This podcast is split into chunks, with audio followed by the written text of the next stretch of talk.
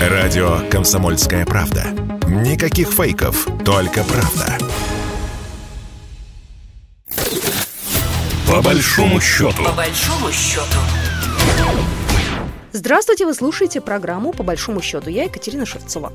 В нашей программе мы обсуждаем самые актуальные экономические темы России и Беларуси, нашего союзного государства. Мировой продовольственный кризис, о котором говорят еще с прошлого года, приобретает все большие масштабы. Очевидным ударом по продовольственной безопасности стал конфликт в Украине и санкции в отношении удобрений из России и Беларуси. Помните, мы об этом говорили в феврале. Так вот, на днях в подтверждение этой проблемы появились комментарии генерального секретаря ООН Антонио Гутерриша. Решение продовольственного кризиса невозможно без реинтеграции в мировые рынки украинского производства продуктов питания, а также продовольствия и удобрений, производимых Россией и Беларусью. Вот такое вот недавно он сделал заявление. Насколько он сейчас способен решать самые острые мировые проблемы, это отдельный вопрос. Но, тем не менее, внимание оно к этой проблеме привлекает. Так вот, в последнем заявлении Генсек ООН призвал пустить белорусские удобрения и продукты на мировой рынок. По его словам, только так можно будет решить вопрос продовольственного кризиса. Речь идет и о белорусских калийных удобрениях. Беларусь калий производит их в достаточном количестве. Но, как вы помните, за санкции США и ЕС не может доставить потребителям по всему миру. Главным каналом поставок была литовская железная дорога и порт в Клайпеде. Но с февраля Литва поддержала санкции и в ущерб договоренностям отказалась от транзита. Если вы помните, мы эту тему обсуждали, и мы говорили о том, что европейские страны стреляют себе в ногу таким решением. Ну вот, прошло буквально несколько месяцев, и проблемы уже появились. И эту тему мы сегодня обсудим с нашими экспертами. Василий Колташов у нас на связи, руководитель Центра политэкономических исследований Института нового общества. Здравствуйте. Мы с вами где-то, наверное, месяца четыре назад э, уже обсуждали тему удобрений, белорусского калия и что те ограничения, которые Литва тоже вводила Евросоюз, потом аукнутся для самих же европейцев и для фермеров. Ну, собственно говоря, не знаю, дождались или не дождались, но тем не менее генсек ООН Антонио Гетериш э, призвал обеспечить полный беспрепятственный доступ на международные рынки э, для продуктов питания и удобрений из России. То есть они что, не выдержали уже, все, сдались, поняли, что без нас никак? Да, они понимают, что без удобрений им не обойтись. И если взять, например, прогноз Всемирного банка, то в этом году ожидается 70% рост цен на удобрения. А в прошлом году фиксировался рост цен на удобрения 80%. То есть это такой ресурс, э, который востребован, ценен и даже может считаться дефицитным в настоящих условиях. И раз это таково положение, то приходится идти на уступки, приходится признавать хотя бы даже на уровне риторики, что попытка надавить на Белоруссию э, как производителя и поставщика калийных удобрений, эта стратегия была, в общем, неправильная, да, неэффективная, такое косвенное признание. А при этом ведь дорожает практически все, дорожает продовольствие, дорожают энергоресурсы, и вообще идет такой коренной слом старой модели глобальной экономики, по крайней мере, вот в ее центропериферичной системе, и Запад, он как бы проседает. Причем проседание это выражается и в форме снижения индексов биржевых. Американский фондовый рынок провалился после того, как Федеральная резервная система повысила ставку. Они теперь уже, в общем, в районе 1%, а бумаги не хотят э, дорожать, э, бумаги падают, американские компании, в общем, теряют позиции. Очень плохая ситуация в Европейском Союзе, евро к доллару проседает, фермеры протестуют, что само по себе интересно и очень показательно для Европейского Союза. Ну а в Британии просто люди фиксируют, что им не хватает денег на еду. Да-да-да, я, я, я читала эти замечательные заметки, да, стоит ли людей привлекать к ответственности, если они пошли воровать э, из магазина из-за того, что им не хватает денег. То есть они на полном серьезе уже это обсуждают.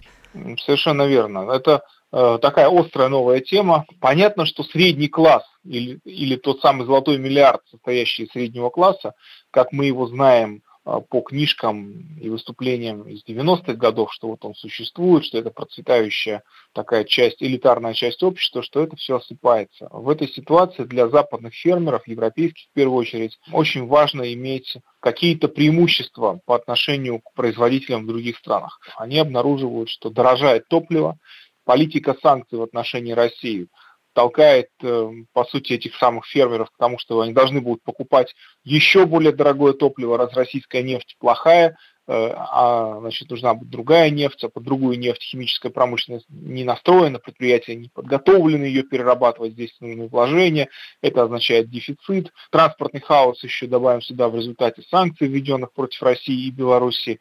И получается, что фермеры эти очень переживают, потому что им нужно дешевое удобрение и много, а они наблюдают дорожающие удобрения и дорожающее топливо. И их конкурентные позиции, они, в общем-то, проваливаются, а в то время как на мировом рынке все равно происходит рост продовольствия, рост цен, и по удобрениям это выходит, потому что, казалось бы, что могло быть хуже, чем удобрение из Беларуси? Наказать Белоруссию, ограничить возможность ее транзита, поставок этих удобрений.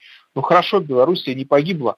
Есть Россия, с которой она находится в теснейшей смычке, и удобрения пошли через российские порты и пошли в Азию, и пошли, в общем-то, использоваться и в рамках Евразийского экономического союза а Европейский Союз сам себя наказал. Вы сказали, что сейчас э, другие рынки сбыта и Беларусь и Россия для себя рассматривают. Я предполагаю, что за эти несколько месяцев уже и договора подписаны, и процесс уже пошел. Ну, разве может так поезд той раз-два? Европа передумала, давайте откроем рынки, и мы сейчас взяли всех, значит, э, партнеров, которых мы сейчас себе уже нашли, да, мы их бросаем, быстро, резко обратно, что ли, перестраиваемся? Как они себе это представляют? Когда санкционная атака на Белоруссию, а потом и на Россию только разворачивалась, на Западе представляли себе дело следующим образом, что они нажмут, и поскольку без их рынка, без их спроса а, никто не сможет э, устоять, все рано или поздно начнут торговаться, сдавать позиции, пока не сдадут все. Фактически стратегия вот этого давления, она строилась на, на представлении, будто бы в мировой экономике есть избыток ресурсов,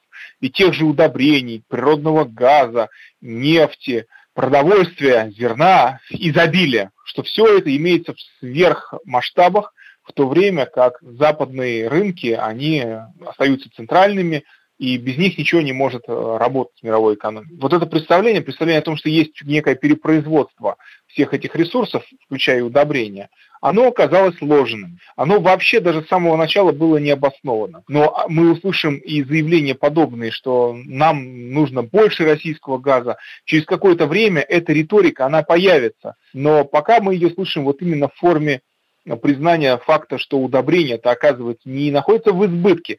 Россия ограничила свой э, вывоз своих удобрений, потому что они нужны на собственных полях, их ценность велика. А, и тут, э, собственно говоря, и появились эти заявления о том, что, о боже, какой ужас, давайте мы хотя бы белорусские удобрения получим. У нас на связи был Василий Колташов, руководитель Центра политэкономических исследований Института нового общества. А я готова поприветствовать в нашем эфире еще одного эксперта. У нас на связи доцент кафедры экономической теории и маркетинга Белорусского государственного технологического университета Юлия Абухович. Юлия, здравствуйте. И первый вопрос, как вы считаете, что-то изменится, например, к осени, к моменту уже сбора урожая?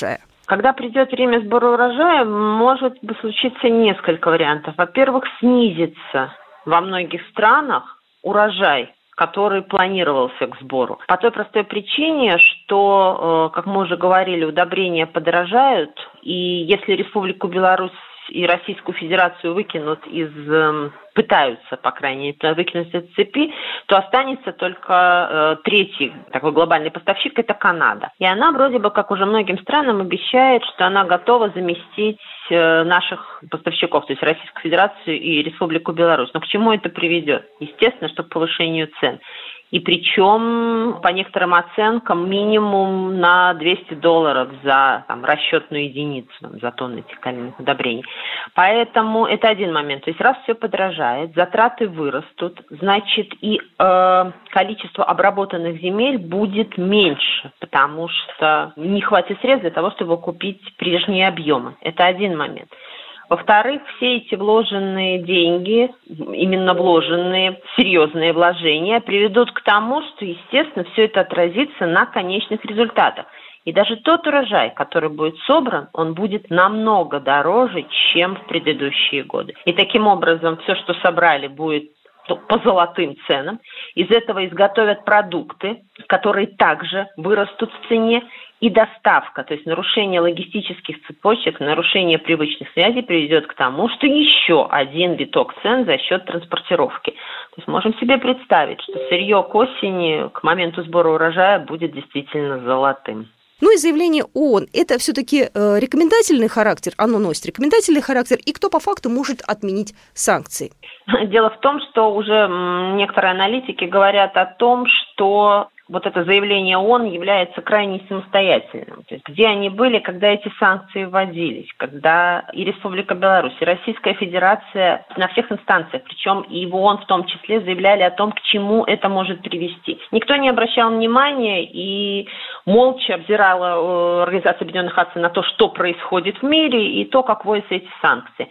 А сегодня э, они решили высказать свое мнение, которое уже, ну даже это уже не, в послед... не посадка в последний вагон, а как бы в догонку возможно, чтобы не потерять окончательное лицо. То есть на заявление он, ну, никто серьезно не смотрит по той простой причине, что они не проявили, эта организация не проявила себя, когда это действительно было надо.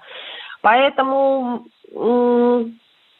здесь очень пахнет шантажом. То есть все время обвиняют, что Российская Федерация шантажирует Европейский Союз, и эти фразы все время звучат, но мне кажется, что это такой обратный шантаж, что давайте мы вам сделаем послабление для того, чтобы вы для нас что-то сделали.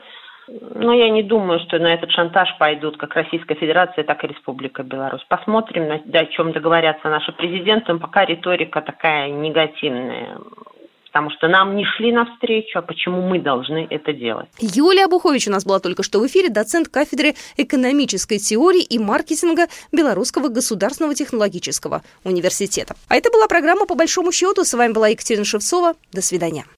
Программа произведена по заказу телерадиовещательной организации Союзного государства.